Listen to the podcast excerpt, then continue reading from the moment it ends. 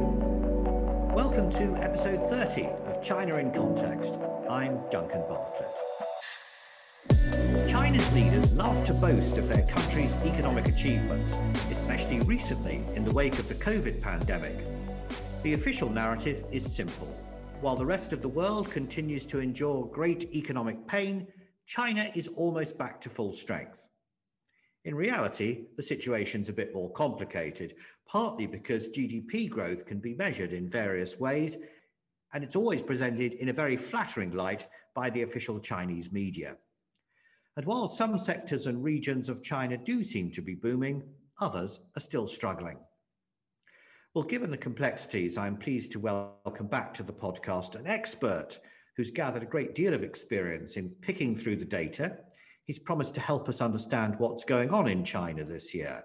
He's Tommy Wu, lead economist for China at Oxford Economics, and he joins me on the line from Hong Kong. Tommy, welcome back to China in Context. Hello, Duncan, and thank you for having me here again.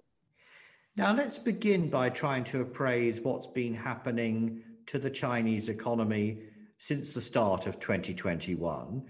Talk to me about the recent figures showing the GDP growth that we've seen so far and, and, and explain to us what we're expecting for the year as a whole.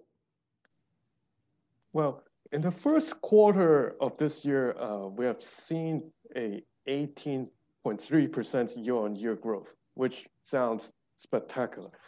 Um, but what it's actually hiding is number one, um, it's a comparison with a extremely low base in 2020 when the country was hit by uh, the first wave of COVID. So that's why uh, the, the so-called year-on-year comparison uh, is getting a, a, boost because of the base, favorable base effect. Um, but if we look at the in, in, in a sequential quarter-on-quarter terms, um, the official number says that the economy grew by 0.4% quarter on quarter. Um, but actually, according to uh, our estimate at Oxford Economics, uh, there should have been a mild contraction instead.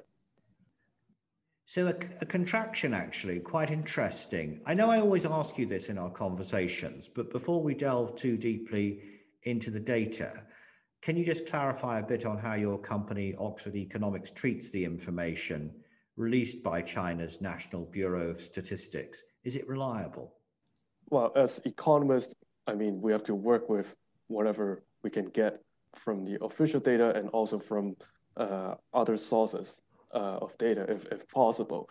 Um, but at least uh, what we're trying to do is we will look at various indicators from the industrial production, from retail sales, online retail sales, or you know, uh, brick and mortar sales, uh, investment data, exports, imports, on on the Chinese side and also on you know the other side uh, of these exports destination or sources of imports to uh, to match with uh, what we're seeing in, in China.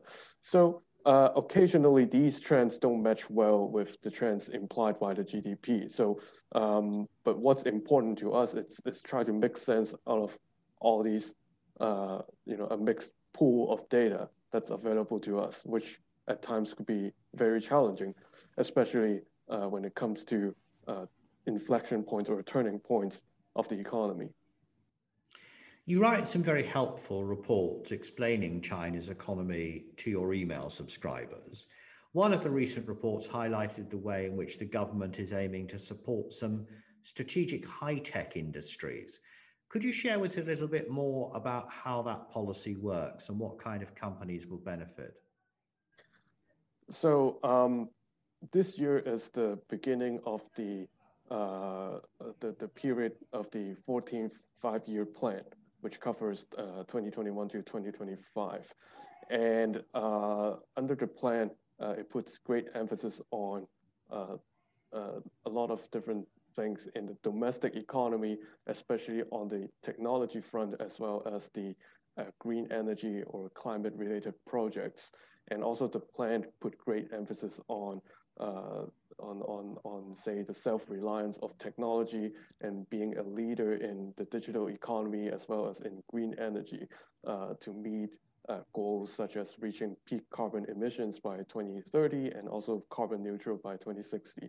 So uh, some of the industries that's being involved uh, are, say, artificial intelligence, quantum computing, uh, semiconductors. That's something we have heard a lot uh, in recent days, and also on uh, genetic research or um, other types of medical research in, in general. So these are all you know, cutting edge technologies that we're talking about, and um, the government is willing to uh, you know, put lots of resources, uh, whether through subsidizing or uh, try to engage private sector to work, work with public sector to, you know, to come up with uh, great ideas and of new technologies and how to actually implement them uh, in the next uh, five years or so.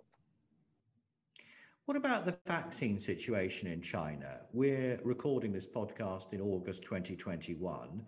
What proportion of the population's been vaccinated so far? And are the vaccines effective? Now, um, as of now, about 50 to 60% of the population uh, has been fully vaccinated. Um, but I'm not a health expert, so I can't really say how effective the vaccines are. Um, but um, what I can tell you is, uh, you know, there are concerns uh, it's not just within China, but also uh, globally that you know there could be breakthrough infections, even though people get uh, two jabs of the vaccines already, uh, given how uh, how how things are, are happening with with the Delta variant at the moment. So, but as an economist, I think one thing is in terms of the vaccination rate, but the other thing that I found more important especially in the case of China, is uh, the fact that uh, the, the Beijing government is taking a zero tolerance uh, approach, and it's unlikely to be changed in the future. So why that's important is because even if the entire population is vaccinated, and assuming that uh, the vaccines work to a certain degree, uh, whether it's against the Delta variant or any possible new variants in the future, but with zero tolerance approach, uh, even with one infection or several infections, that could already trigger uh, some kind of lockdowns or uh, you know tightening of restrictions that will uh, affect you know local consumptions or even port disruptions when we talk about shipments and, and, and, and production in general. So I think um, you know this is something that we have to uh, think about in terms of how uh, China's zero tolerance approach will affect uh, China's growth this year and next year, and perhaps have implications on the global supply chains. Mm, that's a very useful piece of analysis. So, are people now free to travel around the country as they wish? Is that providing an economic boost? Um, so, at the moment, uh, uh, when we are talking about this in mid August, um, people in the uh, well, because of the the, the local outbreak uh, of the Delta variant in the country, um, there are still a lot of areas that are heavily under heavy restrictions. So um, travel around the country uh, is kind of limited at the moment. But let me uh, take you back to you know say in June before the latest wave of uh, COVID. Um, at that time, uh, the cases were very low, and hotels, flights, and road traffic uh, were pretty much back to the pre-pandemic levels.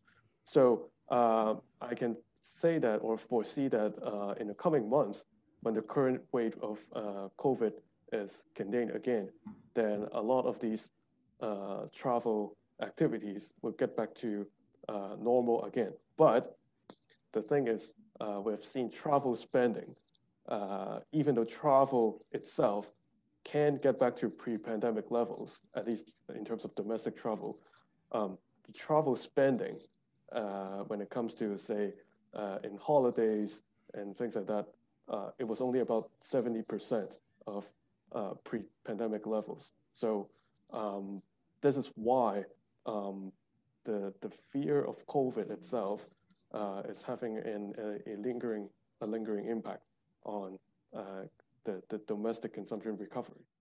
When we spoke a few months ago on this podcast, you expressed your concern about the level of debt in China, particularly the borrowing that goes on through the so called shadow banking system, in other words, unregulated loans. What's your feeling now? Are you still concerned?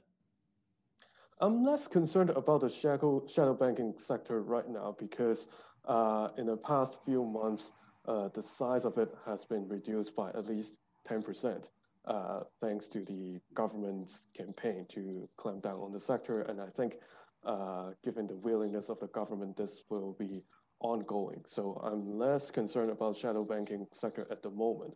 Uh, but what I do concern about is if China can uh, handle the debt problem of the real estate sector in an orderly manner. Um, take the case of Evergrande, which is uh, one of the company real estate uh, developer, which is uh, perhaps the most indebted uh, property developer in the world. And even though um, the company promised to cut down its debt, which it did to some extent, it the the the, the amount of debt uh, is still uh, uh, uh it was about uh, 500 and you know 600 uh, billion yuan as of June 2021. So I mean this is a huge amount, and it's you know I, am a bit doubtful about how the company can actually repay this.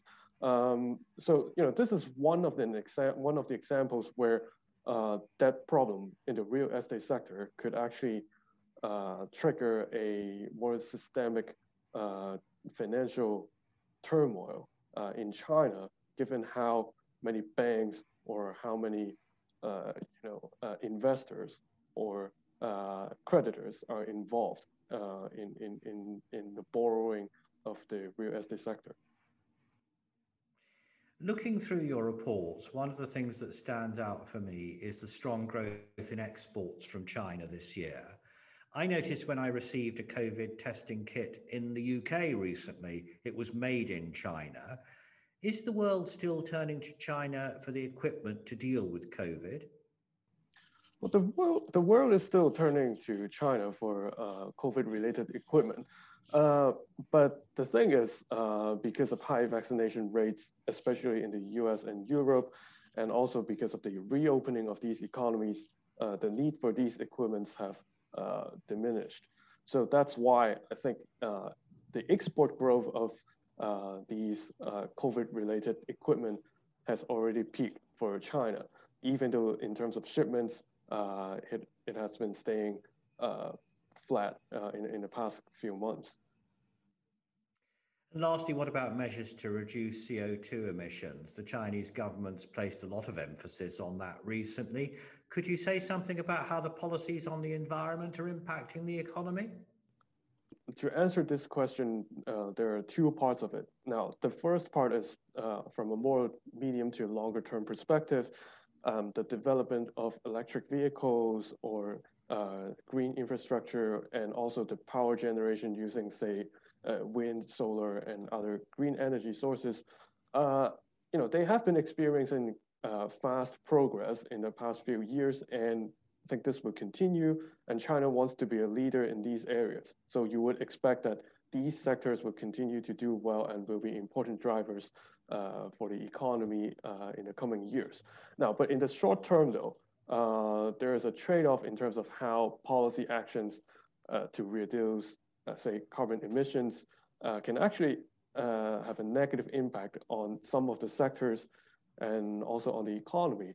So, for example, the government is cutting steel production right now, so that would have obviously be positive from a climate perspective, but it's negative for the sector and also on the economy uh, when it comes to uh, how we calculate GDP uh, when it comes to you know the production of steels uh, being uh, diminished over time. Um, so I would say that uh, you know in, in, the, in the, there are obviously trade-offs in the in the in the short term from these production cuts, but in the long term with the development of new sectors that will benefit China's economy. Well, thank you, Tommy. We've covered a lot of ground in the past few minutes. That was Tommy Wu, lead economist for China at Oxford Economics in Hong Kong. This podcast is produced by the SOAS China Institute, and you can find out more about our activities, including our courses and research, on the website soas.ac.uk. But until next time, that's all from us now on the China in Context podcast team.